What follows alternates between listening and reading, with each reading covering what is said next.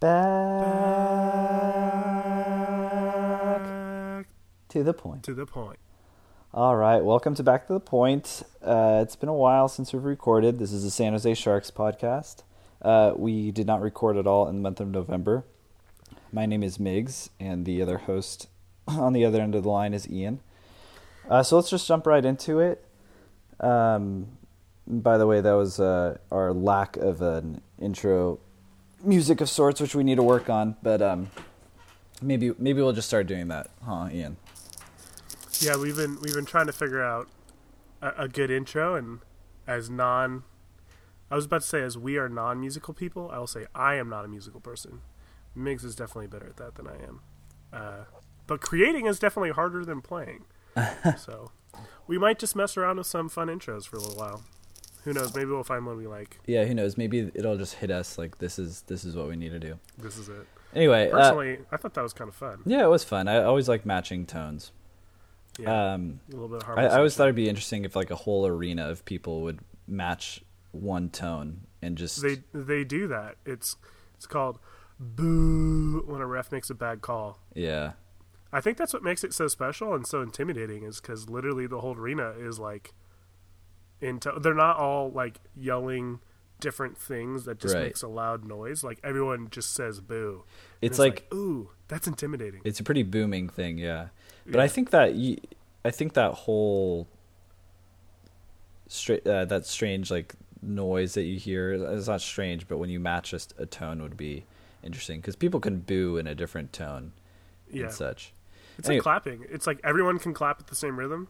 It's just like innate to sports Yeah. fans Yes, yes, yes, yes. But yeah. Uh, November has come and gone, and with the holidays, we uh, were traveling and we didn't get to record, so we're gonna jump right in. Yeah, so we'll talk first about the highs and lows of November generally.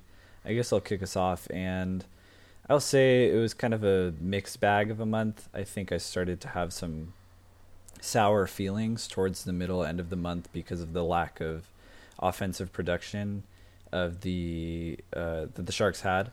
I mean, right around the middle of the month when we played LA and then Florida, um, Boston, Anaheim, Arizona. After that, we scored not more than three goals, and um, Well, we scored three in Arizona. yeah, we scored three in Arizona, uh, and three oh yes, I'm looking at the wrong team. Uh, it was pretty bad. We scored max of two goals actually over those five Yeah. games per game. which is which is in line with our like 2.24 goals per game. like goals per game. Yeah, which is Yeah. second to last, or last I heard it was second to last in the league. I'm not really It's sure what bottom. it's at now. Is it very bottom or just above bottom? Is it know, terrible still or bottom? second place terrible? Yeah, um, but I think the, the I was pretty happy with the the first couple games of the month because I think we played well against a good Nashville team, and I think we won that game pretty handily. We Yeah, we we, beat for sure did. we beat Uh, that was that was a complete game. yeah yeah definitely. I remember that being just like a, a like a perfect. Oh, I this is what the Sharks can do if everything goes well for them on a night. Not necessarily they get all the bounces, but just like everyone is clicking. I agree. Uh, the next game against Anaheim, I think that was one of the games where we had 40, 45 plus shots on goal, and we only scored two goals. And actually, we only scored one goal, and we won in a shootout. Um, so that was good that we. Oh, and actually, we were down by one goal for most of that game, and we scored in the third to tie. I believe Joel Ward and Barclay Goodrow put something together, and um, that brought us to the shootout. But uh, I think things were kind of a bit depressing against Tampa on the 8th of November because I thought we had a really strong competitive first period and things just fell apart after that. Don't you remember that? Yeah, I they had played no, they played the Kings uh, on November 9th and we played them on November 8th. Uh, this yeah, going into this game and I will say about this it was before the month of November, it was about a quarter of the way through the season. Oh, not a quarter, uh, an eighth. Right, we were just around the 10 game low teens mark. And uh, after November was over, we're basically at a quarter season mark. I think we're actually past it now. Or I think we're at, I think with the conclusion of tonight's second game against Light the Lightning, we are at 25 games played, I believe. Mm-hmm. But it, yeah, going into this, um, these couple of games, it was still a a little unsure if it was maybe some early, uh, you know, goal scoring issues and really tight defense, and maybe things would kind of turn for the better. But I think uh, as November has gone by, it's become pretty clear that the Sharks have the ability to score score one goal a game for sure, uh, two likely, three they're lucky. And I think it was extremely and but even even with that, just the way that the Sharks are playing defense with their and their goalie, everyone's been saying that they're first in the NHL and they are, but that's great and it makes me feel better. Um, but then you come against a team like Tampa, which is just like all around good. It's not like they're really good at offense and bad at defense. They're just like really good at offense. Their goaltending is one of the best in the league, maybe the best, with Vasilevskiy with like 16. Uh, maybe not at the time of this game, but currently he's leading in wins and like fourth or fifth in like every other category. Um, and he's just like a huge person. So like that, and their and their defense is good too. Victor Hedman's having a good season. Like everything is coming together and when you play a team like that, all the, like the good vibes that I had, like knowing we had our own problems and knowing that, you know, we could be really good and our defense is, you know, top notch and that can win us some games and maybe get us into the playoffs. But like coming against the Tampa Bay Lightning when they're just on a roll, it was very disheartening. Yeah. It was just like, oh, okay, all it takes is one bounce, you know. Mm-hmm. I feel like preventing a team from scoring like that is easier is harder than being on the other side trying to break through when you're such a high potent offense because all it takes is you know a, a puck off someone's skate blade you know uh, just like a tr- tripping and falling when you're turning on a uh, on a forward to backwards thing yeah and not that that happened during this game but in the NHL, it's so close all the time. Like just a bounce can go either way. And I think we're I think hitting on game, is taking advantage of mis- like little mistakes here and there. No, I'm not even necessarily saying that. Uh, I'm definitely rambling, but um, yeah, I just I just feel like going into things as a really good, like the best, if if not the best, one of the best defensive teams with poor scoring. It's harder to win games that way than it is to be the highest power offense team and maybe not as good a defense. Yeah. Like this game basically was the best defense in the NHL versus the best offense in the NHL, and I think it was harder for the Sharks mm-hmm. than it was for the harder for the Sharks to stop the like rolling force or whatever than it was for the the Lightning to like stop the immovable object, you know. Yeah. Because I think bounces and just random calls from the refs, stuff like that, kind of favor in the terms of the team with the higher offense. Uh, yeah, I see what you're saying. It was um, it was tough. It was yeah, it was a game where our our our defense was not sufficient. our great defense was not sufficient against the great offense. So yeah, and I think I think uh, I had like uh, the first period went through and it was tied one one. Yeah, I was feeling really good. But just kind of going into what I was saying, as soon as they got that second goal, it just to start the second period, I think it just kind of fell apart for the Sharks, and it was all Tampa Bay Lightning from that point out. And uh, the second Lightning game of the season has just concluded tonight, and it was the same thing. Yeah, goes one-one into the third, very tight game. Tampa Bay getting a ton of shots. The Sharks doing a really good job of making sure to limit their dangerous scoring chances. They have a set play through the neutral zone on a power play. They use their bouncy boards to their advantage and they get a go ahead goal at the beginning of the third period and then it just falls apart and they score four in a row, you know? Yeah. And it's just same story. Literally the same story except for I think in this game it, on the 8th it happened earlier. And we also I mean, this is a back to back tonight. The game that they just played because that they played rough. in Florida uh, against the Panthers yesterday, and so maybe fatigue had more of a factor than that last Lightning game. Because I think they had three days off before that first game against the Lightning Yep. on the eighth of November. Um, but yeah, I think that more of like mentally, psychologically, losing games like this to one of the best teams in the NHL when you want the Sharks to be doing well is a bit disheartening because you think of it as man, you we have to be able to beat like these good teams, you know. Um, like yeah, we can beat Vancouver and the Panthers and Arizona and stuff, but which you, we should be winning those games, I think. But um, you want to see good wins throughout the season against hi- higher caliber teams. Um, Yeah. and when you lose those games, especially the way that we've lost to Tampa now twice, it's it's discouraging. Like you said, with how things can just fall apart and unravel all of a sudden. Yeah, it's like exactly what the critics are saying. You know, Yeah, it, it proves them right. And as a fan, you know, I definitely want to always be realistic with the Sharks, but I'm always, you know, they're near and dear to my heart, and they're they're gonna pull me probably more positive than you're always optimistic, but you want to Yeah. be realistic. Yeah, I know, yeah, exactly. I know that and, feeling. And games like this, and I and I feel like uh, maybe the past like five seasons, the Sharks generally do pretty well against tough teams Yeah. coming in. Like I feel like we always have really good games against Chicago. Mhm. You know, Yes. maybe when they are more of a powerhouse earlier. Um, and I feel like the game, the games that really get us are against the kind of bottom teams or the lower half, and uh, we don't always get really, really, really stung by a really good team, and we totally did. Excuse me, sorry.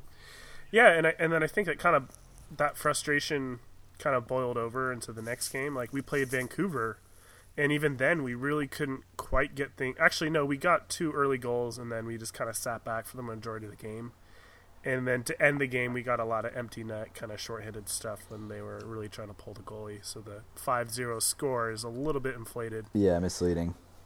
But yeah, even that game, like we looked like we were in control, and I think the early goals definitely helped us kind of sit back and just kind of roll lines. Uh, but it it didn't look like a like a stifling performance from our defense. Yeah. And um, yeah, I think I'll just jump into the next topic here that kind of talks about Wait, can I bring up one more thing, Ian? sure. The I thought the LA game, the day after that Vancouver game, was kind of a an interesting mixed bag in and of itself because LA was up for up or the game was tied for the majority of the game and I think we were pretty much losing the possession battle for most of that game. But I think we stuck stuck it out and and you know, our defense came through, goaltending came through and we were able to tie it up and get the lead late and then hold on to the win. So that was cool in that sense. But again, one of those things where you would want, again, that comment going back to that theme of you would want the offense to be more potent so that, you know, we're not just relying on our defense and our goaltending. While great and very encouraging, uh, you get the sense that there's definitely that missing piece. And I think Yeah. everybody's aware think- of it right now. Yeah. Yeah. and like honestly, like if we were middle of the pack, or even like you know around twentieth in the NHL in scoring, I think we would be having very different games. You know, yeah. if our if our defense stayed as well, and I think that missing piece, and I'll I'll talk about this a little bit later, that it there are hints that it will be found outside the organization. Um, I think Tierney is having. I know that Tierney is having a career year so far. Mhm. Um, he currently has seven goals and four assists for 11 points, I think. But I know he has seven goals. And uh, that is up there with, I think, his rookie year. And uh, for the for the whole season, across, I think he played 50 games that year. So uh, he's doing well. I think uh, the Ducks game at the beginning of the month in November, uh, Donskoy kind of had his coming out party. Uh, he scored, I think he scored both goals and then the shootout goal, and the shootout goal was beautiful. Yeah. and uh, I think that was kind of his coming out party, and um, showing that he can, um, that he's that he is the player he showed glimpses of his rookie season, and definitely into the the Stanley Cup run that we had.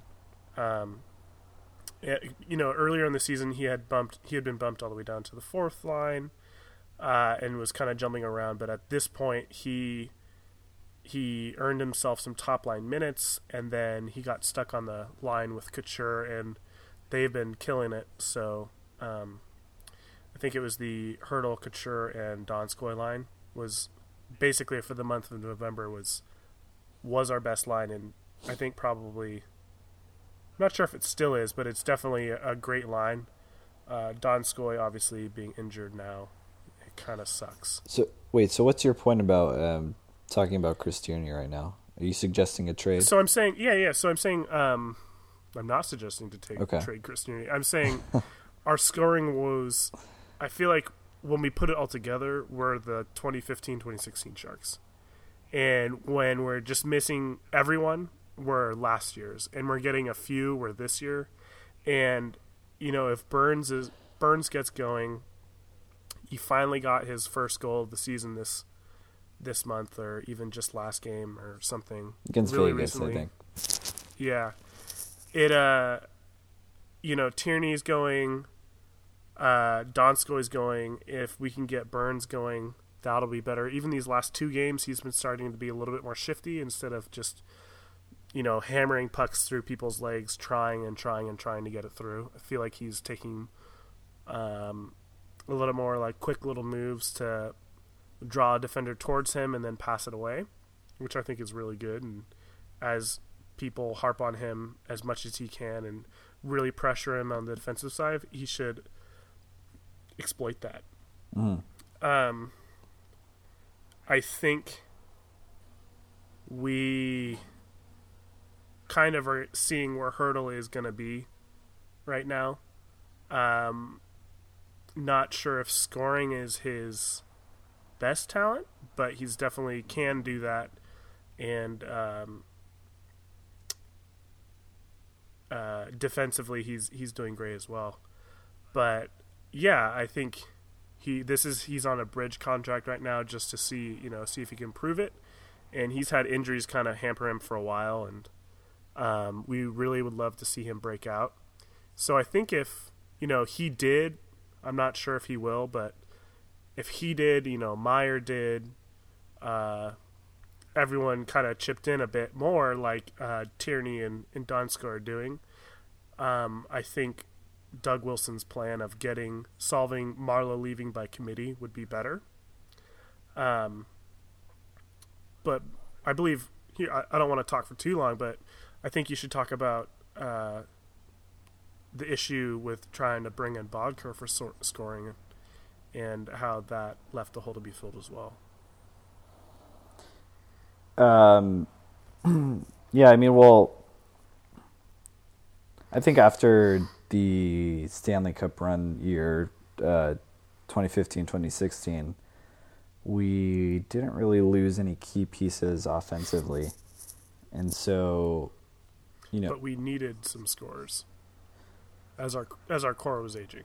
Yes, I mean, yeah, you're always trying to kind of pad pad your team to account for future losses, and you know Thornton and Patty were a question mark coming at the end of that season, and Boedker was coming off of a 50 point season in Arizona. Sorry, um, Arizona and Colorado. Um, and you know, obviously, we know the story. Last year, he was kind of into DeBoer's uh, doghouse, and he hasn't really performed. Um, up to expectations. But I think Boedker is kind of interesting because every once in a while he adds like an interesting piece to the way the team plays. Like based on what I see him, he he he kind of plays. He adds a different element to what the system usually brings that the Sharks play, of kind of um, bringing in the zone, establishing um, the cycle game and sometimes Boedker will get the puck and he'll hold on to it and like skate up to the blue line and skate around and kind of mix things up a little bit. I just wish that that was a bit more effective because while it's created maybe uh, something different, you know, that maybe the other teams aren't expecting, it's not, it hasn't really translated to that much execution and efficacy and actually him pr- producing a lot of goals. I probably said that in a lot of words, but my point Yeah. is he he doesn't really fit with the system too well and that And I think it that could be good if it was like you know your I don't know if this is a proper expression like your ace in the hole or like this other thing you could bring to throw teams off but he he he's not executing and so that's kind of yeah. a failed uh a failed thing so far and I guess yeah I don't know what do you think Yeah, beyond and that I think I think the uh, the people were kind of writing off last season as a, a fluke, and obviously that makes Boedker's four million dollar contract with, you know, having a, a, a very bad season, uh, a huge issue. Mhm. Given that we're trying to, it seems like we're trying to get back to the Stanley Cup and you know win, win more so now than kind of start to rebuild. Um, we we paid him four million to get some scoring that we weren't sure we were going to get that we did the year before. Donskoy had a uh, um, which, which Donskoy was a rookie. You don't always know if that's going to be sustained. yeah Uh, Tierney definitely had a career year um, in the playoffs. He was doing really well. Again, you don't know if that's going to be sustained. So, yeah. So we, we it got Boedker to try to get our scoring up, but instead of bringing up our scoring, he just added another player that crowds our bottom line that takes up too much money. and then Marleau leaves, and then not only do we have to deal with Boedker not scoring like we, we are paying him to, now we have to solve, you know, Marleau's departure as well, and it and then I think at the quarter of the way through the season, it's, it's fairly fairly obvious that the Sharks need something from outside the organization. Kevin Labanc's development is not going the way he'd like it to right now, and I people will blame DeBoer for putting him up and down the lines and having a shorter leash on him than the veterans. Um, but I don't disagree with DeBoer's methods. I think even um, D- Donskoy was interviewed, I think, by Kevin Kurz or by a writer, I think by Curtis Pas- Pashelka, um, someone from the Mercury News about uh, how DeBoer and h- how he's having a resurgence this season, and he talked about how DeBoer handled him, you know, demoting him down the lineup and such as he's trying to find scoring. And Donskoy was very appreciative and praised DeBoer, saying that he always knew exactly where he stood with DeBoer, and he always felt that he deserved the demotions, and he was very clear about what needed to happen Mhm. and why he was being sent down. And I think as a professional athlete, you if you want to win and be successful in your career, obviously as a fan, I'm a fan. I'm not an athlete doing this at the highest level, but literally everyone says it's all about compete. And you see someone like Pavelski, definitely the not the best skater, not the best athlete, but his compete level is off the charts, which is a buzzword, but it's very clear from him going 200th plus overall to scoring 300 career goals. That is a huge factor. yeah So I think it teaches it teaches players like Labanc with this, you know, amazing God given talent w- was shooting the puck specifically with Labanc. He maybe has the best shot on the team. Definitely as a forward with his wrist shot, he does. Okay, great. Use that, but you still have to play the game in the system that we're given, and you are defining where you will play by the play you play every night. yeah You know, you can play your hardest, and DeBoer is going to reward you for that if you do well. So, I mean, you're kind of hitting on something that I think we've chatted about a bit in the last few weeks, but because obviously we're talking about a, couple different players now. I mean, you brought up um, Boedker and Donskoy and Labanc and everything, and you know what DeBoer is doing to give these players ice time. You know whether they're performing well and meeting the expectations, what the team's doing and the team expects. Um, so I want to raise that question of of you know, is the problem coming from the players and and uh, everybody? The theme was, you know, everybody has to contribute and and pot some more goals by committee, kind of to replace the production that's lost because uh, of Marleau leaving. Um, but also, you know, is there more of like a systemic problem? And this has been brought up in the past with, uh, you know, the power plays woes and people wanting Steve Spott to to leave because you know that's mainly his job, at, least we think, um, to kind of run yeah, the power no, that's play. it's been confirmed that is his that Yeah. it is his job. Right, so- However, it may not be his only job. Right, right. But it, to me, you know, personally, I think it's, I think it's a little bit of both. I think we've, I've told you before, I'm really pleased with, you know, if you were to tell me, you know, look at the San Jose Sharks, what's good about them? You know, their defense is top notch. Really happy with their defense this year. Their goaltending, like from the starter to the backup, really good. But when it comes to the offensive system, like there's some things that I like, like our po- ability to possess the puck and you know sometimes just get things going and, and hold possession and even play uh, like at a good pace at times. But the fact that the way that they're always trying to generate their chances is so repetitive and and um, predictable, uh, it it seems like there's things I like, but it seems like I don't like what's the end result of what's happening of us not scoring because it seems like we're just doing the same thing again, shooting from the point, hoping for tips, hoping for deflections, hoping for second chances that are rare. And um, but to me, what since there are a lot of things I, I like, I think what would need to change is actually relatively you know, changing a little bit of things here and there to kind of throw the teams off. Wouldn't you agree that when teams play us, they they they're generally going to know our game plan? Yeah. Um, I think you had a question earlier in there as well. Hmm. Um, I talked a lot, so I don't remember. how how the forwards are, are doing and what they what's being expected of them. Hmm. Yes. Um, I think we're at 25 games played. We're recording uh, the beginning of December right now, December 2nd, just after the the Lightning game, and Couture has 21 points in 25 games. He's doing great.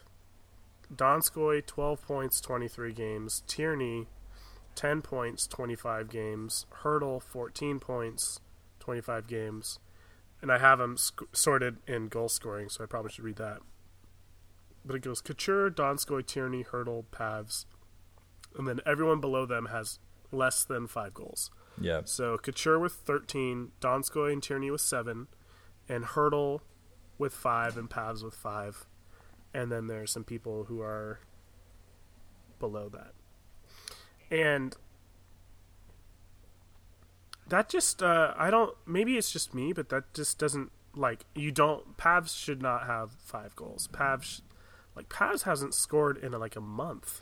He just scored. the, he scored the night. 300th goal. Yeah. But before that, it was almost, or if exactly a month without scoring. I heard it was his longest streak streak without like career, a yeah. yeah. streak without a goal. Um, Yeah, and it wouldn't surprise me. You know, he has the second most goals scored in the league in the past like three seasons. yeah, Behind Ovechkin. Ovechkin is at 18 goals this season. yeah, 19 actually. He just he scored tonight. Um, and Pavs is at five. Clearly, Pavs is not Ovechkin, and we all know that. But Pavs should be closer to the Couture rather than you know tied for fourth yeah. or tied for third. So I think even some of our best players are not doing very well. Some of some people are having, you know, some, you know, Donskoy and Tierney are doing exactly what we want them to do. Great, but then at the bottom we have Labanc with three goals, and Two of which were in the first first game of the season. Yeah, exactly. So he's done very poorly for a while. And then Timo Meier, who arguably has done very well with his shot selection and, and getting chances, is only at two goals. Like it has not paid off for him. Yeah. And then there's a long list of people who are goalless or at like one, two, or three goals. Yes. So if you you know bring up Timo and you bring up Boedker and you bring up um, Labanc, give him another like three goals each, then we have a long we have very few scoring like we don't score a lot on our team, but everyone is scoring. Mm-hmm. That helps. That but I think these people who we're counting on, Hur- specifically Hertl, Labanc, and Meier, are not living up to expectations. I think probably the most is uh, Labanc. yeah. I think he's definitely struggling with his positioning and uh, early in the season he was taking a lot of dumb penalties. I think right now he has the most to go. Uh, Hertl is doing doing well. I'd like to see him do better. I know he I feel like better. he's uh, he's been kind of streaky. You know, yeah he's had yeah times where he's been like, "Oh, good, he's having a good game," and sometimes it's like, "Oh, where's Hertl?" Yeah, exactly. Yeah. I, I think since forming that second line of Couture, Hertl, and since he's been playing on the wing, Yeah, Couture, Hertl, and Donskoy, they've been killing it. So I'm I, I think he's doing well. I just I just wish he'd be converting more. I, I want him to score like it was his rookie season. You know. I would add also that even if you look at, I think you're making great points about even if, if if those lower scoring players scored a little bit more, it would make a difference. But think about if you just looked at Brent Burns on his own compared to the last two seasons, he was probably at like, I don't know, um, this is rough, but between five and ten goals at this point in the season, and yeah, he only has one goal. he didn't score for the last 20 games of the season. Right. You know, he was basically at like 25 or 20, 29 or something like that Yeah. for from game 60 onwards. Yeah, that's crazy. He was on such a high high pace, but the fact that he's Yeah. he's got twelve points Exactly. total and only one goal, and uh, you would very different from the last two seasons in terms of the productivity that we get from the blue line just from Burns. Yeah, uh, I think a lot of that. I think a lot of that has to do with Bug- Boughner leaving. You think? Um, oh, for sure. I think Burns would say that as well. but you think um, you think he's that's affected him so so much where that's the reason that he's not scoring. Oh, like oh, I miss my friend type thing. No, I think Boughner connected with him on a on a coaching level. I just read an interview saying that Boughner recognized that Burns responds very well to positive coaching instead of like uh, firmer coaching, like you need to be better. uh, just praising his successes instead of minimizing failures Yeah. um because he said uh Boughner Boughner said that Burns uh puts a lot on a lot of responsibility on himself and he'll be thinking about a mistake he made like 10 minutes prior while you know in the game 10 minutes later you know and he he can't just move on and let it go he he dwells too much on stuff so he said that when Burns was feeling good and very positive like he he was playing better Yeah. so, and that was that was in an article recently. I think again when we went to Florida, one of the beat reporters stopped and interviewed Boughner. But yeah, exactly what you're saying. Burns on the rate he was last year, even better than he is now. Um, you know, that's our season looks a little bit a little bit different. You Mhm. know, given the lack of scoring we've had. But yeah, um, what What do you think? What do you think needs to happen in terms of bringing something outside the organization to help what's going on? Um, yeah, definitely. I think before I answer that, you, you also had what do I think about the system and how it needs to change? Oh right, yeah, Yeah, I do think the um, I I've started to appreciate the system a little bit more. Uh, because it is frustrating, just like go to the boards, high, low, high, low, high, low, and then if you look at it from the defender's point of point of view, the defenders being the opposing team in their defensive zone, yeah, uh, it's a lot of skating and a lot of physical board play and a lot of physical sprinting to the points and then sprinting back down, which is extremely tiring. And when you're tired, you make mistakes. And the more you make the players move, like move out towards the point or across to the other side, that's how you get players out of position. So I do, I think I've started to appreciate the high low cycle a bit um, because I do think it's a way to get players, get defenders out of position. Um, the cycle goes high low. Uh, a player stays on the boards for a second later. The defender loses sight of him, and then the player sneaks in on the backside and is open. You know, because that other player, the other defender has to rush to the point, or if everything goes across, they have to go to the center. So Yeah, I see what you're saying. I someone mean, I, getting, someone getting arrested. sorry, my my walls are very thin and the window's open. Some, somebody's Well, getting Sounds like arrested right outside. right outside. Yeah. Um, Uh, no, I see. yeah. I- So I, I think I do appreciate that. Yeah. I, I will say we we have criticized the reliance on only keeping it on the outside, and I think the Sharks have been doing better the past like maybe three or four games with uh, cycling high and low like we do because we do want to activate our defensemen because that is core to our play, and I think there are benefits to doing that high to low cycle to get defending players out of position, but when we only stay on the boards and we don't cut in to make moves towards the slot and taking point shots from the slot, and we only take shots from the low to high cycle, and it comes back down on a shot from the point. I think that's where we need to change play. I think we oh, need definitely. to come in, come in from the wings and the half wall, closer to the center of the ice Yeah, for definitely. these plays. I agree, but you know, I, I totally agree with what you're saying. And like I said earlier, there's a lot of the system that I like, but I think there's you know nuances that need to change that can help. And I think what you just said um, is really good. And also uh, because I think what you said about uh, the defensive players on the other team having to, you know, uh, play along the board, skate more. They get tired. They have the, the tendency to be more prone to be out of position um, that's great and everything. But when I see us when I see us work the offensive zone for like a minute and then it just leads us to shooting in the defender's legs that and it shoots out of the zone. That's just an example, but something that may happen I don't know, fairly often, that that's frustrating, you know? Like you Totally. you created all that work in the offensive zone, you looked great to not even get a shot on net, like not even a bad Exactly. chance from the point, which like you at least got a shot on net and everything for maybe second opportunities, but you shot into a defender's legs.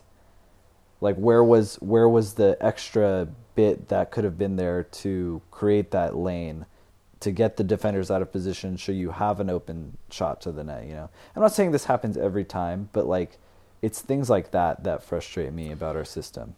You know? Yeah, totally. I, I, agree with you. Uh, I think our play tires out defenders faster than other systems for sure. I think because it, it we force the defenders to come at us instead of moving around the zone and they mentally have to keep track of player movement. I think we force them to physically move, which uh, I think leads other teams to be tired like when defending us quicker than other ones. Yes. I think we do get to points where we really start to, if we keep that cycle going, I really think we start to tire down other teams much faster than other systems do. Yeah. However, I totally agree.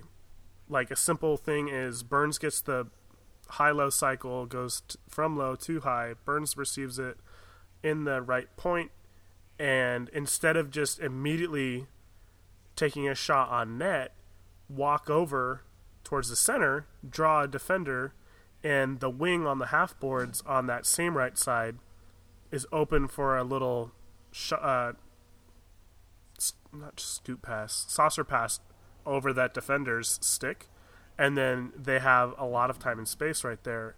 And even if they shoot from there, that's a higher scoring chance, and you get a de- you can easily, more easily get a deflection to the other side or a, a rebound to the other side to tap it in. And I think they've they've done that occasionally in the power play, but I'd like to see that more plays like using the defense to pull them out and make the defense guess because the defense knows you're going to shoot every time instead of pass sometimes it makes them it prevents them from thinking Yeah. and if they're not thinking then their job is easier Right, right, right. so yeah and I, I i think that's basically the major score the major points that we have against the team system i think is just that we stay along we we get too familiar with the perimeter, and we stay along the perimeter and never go inside. Yeah, it seems like a comfortable place to keep your possession going, but when it actually comes to going for the throat, you know, and and trying to score, um, like you need to take it a step further.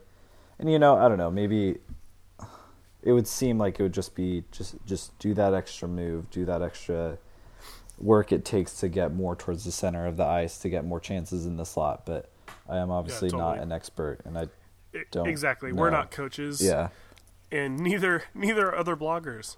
You know, Yeah. unless you're unless you're like writing for the Athletic or for the Mercury News, who actually employ like ex NHL employees or you know players that have played the game at the college level or higher. You know, yeah like we are in the same group as everyone else. This is just our thoughts. We don't really know, but I think most people would agree right yeah but I think um, I sufficiently answered that question, and I'll move to the other one you, you posed. But I'd like to hear what you said first. Is I think we both agree. Maybe we don't. Do you agree that the Sharks need to go outside of the system, outside of the organization to to fill our scoring issues? Well, I always get excited about potential trades and everything. They make me nervous thinking about who we might lose and if it's a player I like. And I pretty much like every player. Yeah, I think there- we can take a moment just to let all of our listeners know that Miggs is kindly put, he is the most nostalgic person on earth. Which is not a yeah, bad it's true. thing. Like, It's very endearing and it's very fun, especially having known him for so long. But if we talk about trading anyone, even in hypotheticals, and it's not someone like, let me just throw a name out there that will bother you. okay, That's a possibility. okay. Are you are you Um, texting sorry. it to me? No. Okay. Um, Who is it? uh, Justin Braun. Who is it? No, see now I can go into this whole story about how Justin Braun was on the team when it, and he was a, like one of the new players when I started watching the Sharks more, and so losing him would be like losing part of the team that I knew orig- originally when I started getting really into the Sharks, and that would make me really sad. And yes, don't trade Justin Braun; he's so good. He should play for the U.S. Olympic team, but that's not going to happen for any country. Probably It's not going to happen for any reason now. so if if they were going to the Olympics, then Okay, he should be on the U.S. Olympic team. What about Tierney? Yeah, I'm definitely less attached to Tierney, but I definitely think that he, when he Oh, came in his rookie season or he first started playing, I was like, dang, this guy has skill, and I liked him. And Yeah. Yeah, I don't know. I but this season, I guess it's a little bit different. Like I would be, I guess I would be more okay to part ways I think because it's so obvious that we have a need. I think my I, I think we fan both soul agree. has been deadened a little bit because of the loss of Patrick Marleau. So I'm just like, Yeah, all is like, for naught. Just take another this one. is all terrible. It's just yeah, I think it um, gets to you, yeah. I also think having been a fan for longer and longer, you see more of your players that you like leave or Mhm. retire or you know sign for other teams. So Yeah. with time, I've been through losing Dan Boyle and losing Patrick Marleau now, so those are Yeah. those are things to uh, make you uh, desensitized a little bit, a little Yeah. bit. I agree. Yeah. So I definitely think the Sharks need to go outside of the organization. Um, currently have about six million in cap space, uh, which is great. Um, cap is supposed to go up. Uh, reported by the Athletic. They believe it to go up closer to 80 million next year, so that's maybe one or two million extra in cap space, so it brings up to maybe eight, or maybe it stays the same, or maybe it goes up by a little bit. Okay, so maybe have, let's just say seven, seven million cap space. People are always saying we need to trade Boedker. Like, who's going to take Boedker? Yeah, Like, no one wants Boedker. Like, if we trade Boedker, we'd have to we're gonna have to give- salary. no, we're going to have to give even more. Yeah, We're going to have to retain salary, which then makes trading him kind of pointless. uh huh. And then we're also going to have to throw in something extra so that they actually take it. like it's it's not that's not going to go well. Right. But so we've got maybe six six million at the end of the season if the cap goes up seven million. Joel Ward, I think it's fair to say he will not be re-signed by the Sharks, and if he is, it will not be for three point two five two seven five million. I think the fact that he struggles and is scratched semi frequently kind of shows that maybe his uh, this is his last season, or maybe he signs like a one year deal or a two year deal, but it's not going to be for three. So maybe we get another two million there. Cool. Same thing with Paul Martin. He makes four point eight five. I think he's slowing down. He's thirty six. Joel Ward's thirty seven. Um, I think Joakim Ryan has showed that we maybe can be okay without him defensively. Like obviously it's a hit to lose Paul Martin, but I think we could make a good trade or if we lose him to, you know, u- utilize not signing him or somehow get rid of the space to uh yeah. I forget what I was saying. But if we can, you know, end up with his space, although his contract ends at the end of the 2018-2019 season, but that's that's almost 5 million right there, you Mhm. know. Um So how big how big of a catch Yeah, are you so thinking? what I, what the, I'm saying the ten is, like, even salary without- cap it. even without moving someone, it's not unreasonable to say that we could pretty easily swallow, you know, seven million, Right. eight million. Yeah. How high how high are you thinking though? Really? I mean, there was I was listening to the Dudes on Hockey podcast, and they referenced an article that I had read from Elliotte Friedman. It's kind of like his thoughts column, and uh, he was talking about how he had been hearing whispers and rumors of, you know, Doug Wilson trying to find, trying to make a move, and saying that Doug Wilson is always on the phones. He's always sneaky and comes out with these huge deals that people don't really expect. And he just like, and he's like, but that's all I can say right now. Stay tuned. Oh dear. And when I that makes yeah, me when I read excited.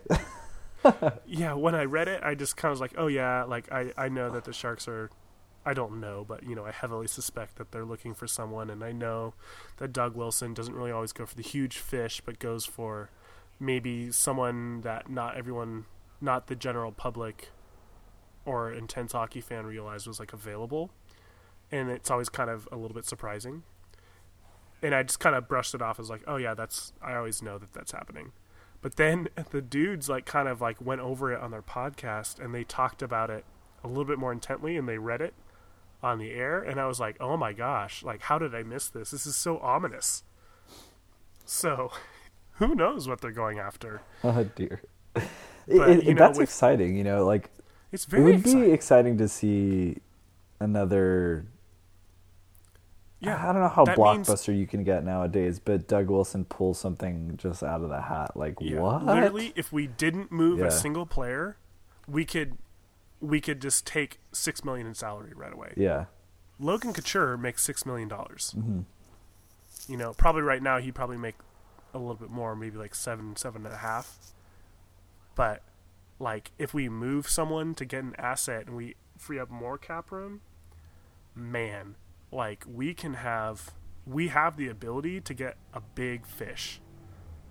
And I'm excited because I, I feel confident that it's very clear that we're not really in the best position right now and our future isn't very bright. I think people like to talk about our prospects, and we have um, we basically have our, our big prospects, Labanc and, and Meier in the NHL squad. We've got Sorensen. We have a couple player on Barracuda, but I think a lot of people forget that most of our prospects, most of our, uh, not most, but we have a, a lot of our higher, again, I said a lot. We have a handful of prospects who are in college who can't come to these training camps and play in these preseason games, and they can't, um, you know, be go to the AHL for development. They have to stay in college. Specifically, I'm thinking Dylan Gambrell, who I think was our second pick or maybe our third pick. He plays for Denver College. He won a national championship last year and like led the team to that championship. And he decided to go back this year and do it again instead of signing with the Sharks. So, if I mean that's a player that's not on a ton of people's radar, uh, but that would be great to have him in the system. That's a huge bonus. But again, that's not gonna solve our issues. But I and then also our recent a few of our recent draft picks are are in college now, so I think that's gonna help us a little bit more than people suspect. I think some of our better prospects are there, but they aren't going to solve our issue either. We don't have a, a former first round pick who's like in our system and not yet in the NHL, who's just like, you know, simmering and and just ripening and maturing in their play, getting really good. So I think they're going to go out and get someone. Obviously, the big fish is John Tavares. Will that happen? Who knows? But if it happens, oh my gosh. Oh my goodness, yeah, that would, Oh my gosh. that would be amazing. yeah. What do you feel about Aaron Dell leaving the team? Uh, I think you know. I think Because let me tell you, he's not going to be in our team next year. no. I no. Yeah, I think it it would make sense if if we found the right deal and he being a valuable trade asset. I think him, but also we talked about Chris Tierney. I think a lot of people have figured him as a good, you know, young offensive Especially player that has a season is going. yeah that has like you know he maybe still has a ways to maybe reach his Perfect ceiling. third line player. Yeah, that, but then we also have player. Tim Heed and and Joakim Ryan. You know, as Yeah. we could probably package one of those guys as well. So we have some pieces that can be pretty valuable to some to te- some teams that are struggling and maybe looking to build for the Dude. future.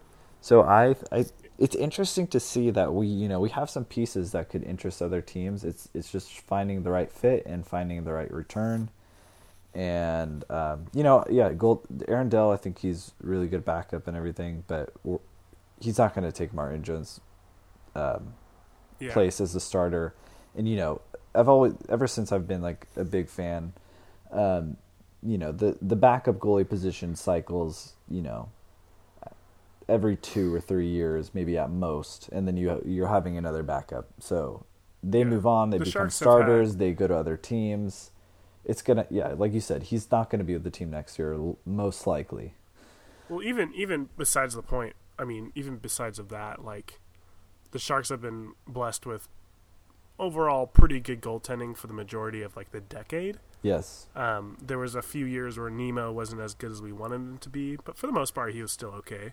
yeah, he was middle of the Um, pack at least. Yeah, Yeah, we haven't really had any issues with that. I think Aaron Dell has played out of the amount of games he's going to start for. He's he's only going to start. I mean, he's starting more, but I think he's probably aiming to start like you know 20, 20 to thirty games a season instead of like the maybe ten to twenty he starts now. right. But either way, he's going to get a lot more than his 625,000, 625,000 that he currently makes. So I personally could see Aaron Dell, and he also came out saying, or him and his agent saying, that they're not even going to start talking contract until the end of the season, and he's currently a UFA, so that doesn't really bode well. Um, I think I I could see him being uh, turned at the trade deadline. I think there are a couple teams in the league right now that would definitely love to solidify their backup goalie position. Um, but I think I think we should start to wrap up, and I, I'll leave I'll leave you with my last point. If we trade for a player who is of the six million dollar, eight million, ten million, whatever cap hit range, we are losing someone like Justin Braun or Brendan Dillon plus uh, I'm I'm talking like any selection of Braun, Dillon, you know, Heed, people below that, plus like Meier, Donskoy, like Tierney, like we're losing. Like if we packaged Hertl and Braun and like a 2nd You're round pick or a first round pick, You're hurting me right now. yeah, but that's what it's going to take to get John Tavares. When people are like, "Oh yeah, we can give them uh, Marcus Sorensen, he's good, uh, Mikkel Boedker, and then we'll we'll also give him Brendan Dillon, like, and then we'll and then and then a second round pick, and and then we'll get John Tavares. it's like Who says that? no. People on Twitter and some other people saying like, "Oh yeah, we should trade Mikkel Boedker for whoever we're gonna try and get."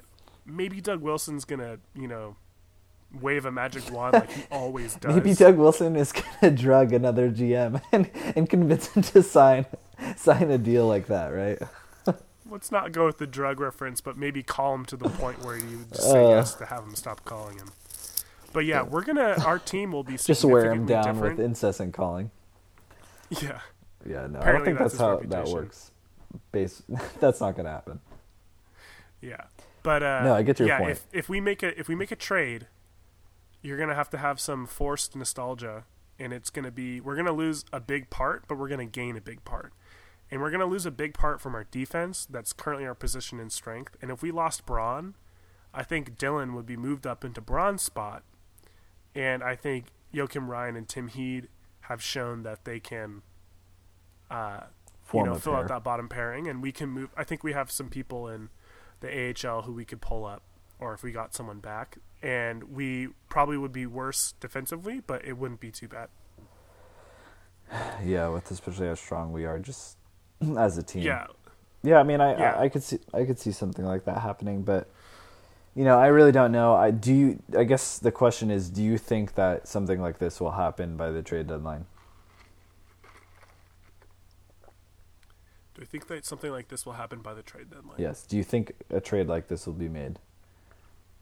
Like we've been discussing. Um, I think there's more opportunity to it, but I could also see it happening in the off season. I basically, I, I don't know. We're, we're gonna play Doug Wilson's waiting game, and it really depends on, you know, maybe what some other teams are looking like towards the trade deadline, and and really what we're looking like. If we're looking, eh, you know, if we go on a roll or something like that, I doubt we'll make it right? If if we're like leading the Pacific going in, I don't feel like we would trade our best, you know, make a major trade, you know, to make our team, you know, better in the long run. I don't think I could see that happening. If we're on the bubble, I could see that happening, but it I think GMs are most willing to, you know, make some moves around the trade deadline or a little bit before it. So I'm gonna go with the yeah.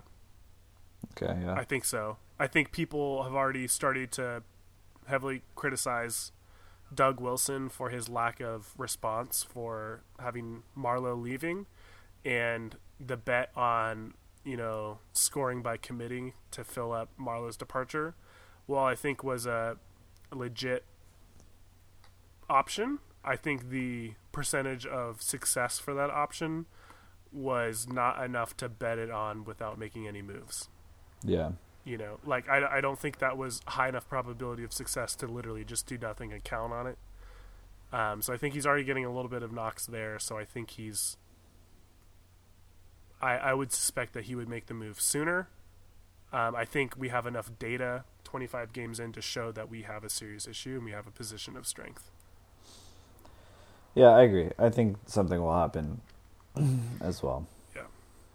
Cool uh, anything else i think we should go to wrap it up we've gone a little bit long but we also didn't record for a month so that's Oh, yeah. I think just for our listeners, we'll try and um, from here on out try and uh, schedule some more regular recording times. Um, Yep. I know we always say every week and after two weeks, but we'll we'll actually try and um, Yep. schedule something in our calendars to make that a reality and not just a dream. is- so life, life this is dream. this is dream. life yeah. is life is a little busy for us. Uh, I'm having a daughter, so Oh. I'm very excited about that. Oh, why don't you tell also, me? ha- I did tell you. I'm just kidding. Yeah. Oh, yeah. So my wife and I are very excited for that. Um, so obviously that makes us a little bit more busy. Uh, our life will get definitely a lot more busy around April, March when the baby is the baby's due April 15th, so maybe around that time it'll be a little bit hectic. But hey, paternity leave during the playoffs. So We've also got some time to figure out some some regular scheduling. Uh, Yeah, so- and at so least we'll- we'll do a practice better that job. before then. Yeah. yeah, yeah, yeah. So, um, yeah, I think with that you can follow me at. I changed my changed my Twitter handle to make it easier to say on air. So, I'll say it. It's at Ian said so at Twitter. so you can follow me there. You subscribe, listen to us. I like to live tweet the games a bit. I like to have some a little bit of analysis going on there. You can also follow us at at underscore back to the point. And where can they follow you, Migs? Well, if you'd really like my Twitter handle, it is at dmigs22. That's at the letter D as in dog, Migs22. Uh, the letter two. The you know, I two. always liked I always liked the number twenty two even before Dan Boyle. So it's not just because yeah. of Dan Boyle, but um, yeah. yeah. And I haven't posted that much stuff yet, but maybe I'll start to do that some more now. We'd love to. Yeah. All right. All right. Well, we'll see you next time. Yeah. Talk to you next time, bud.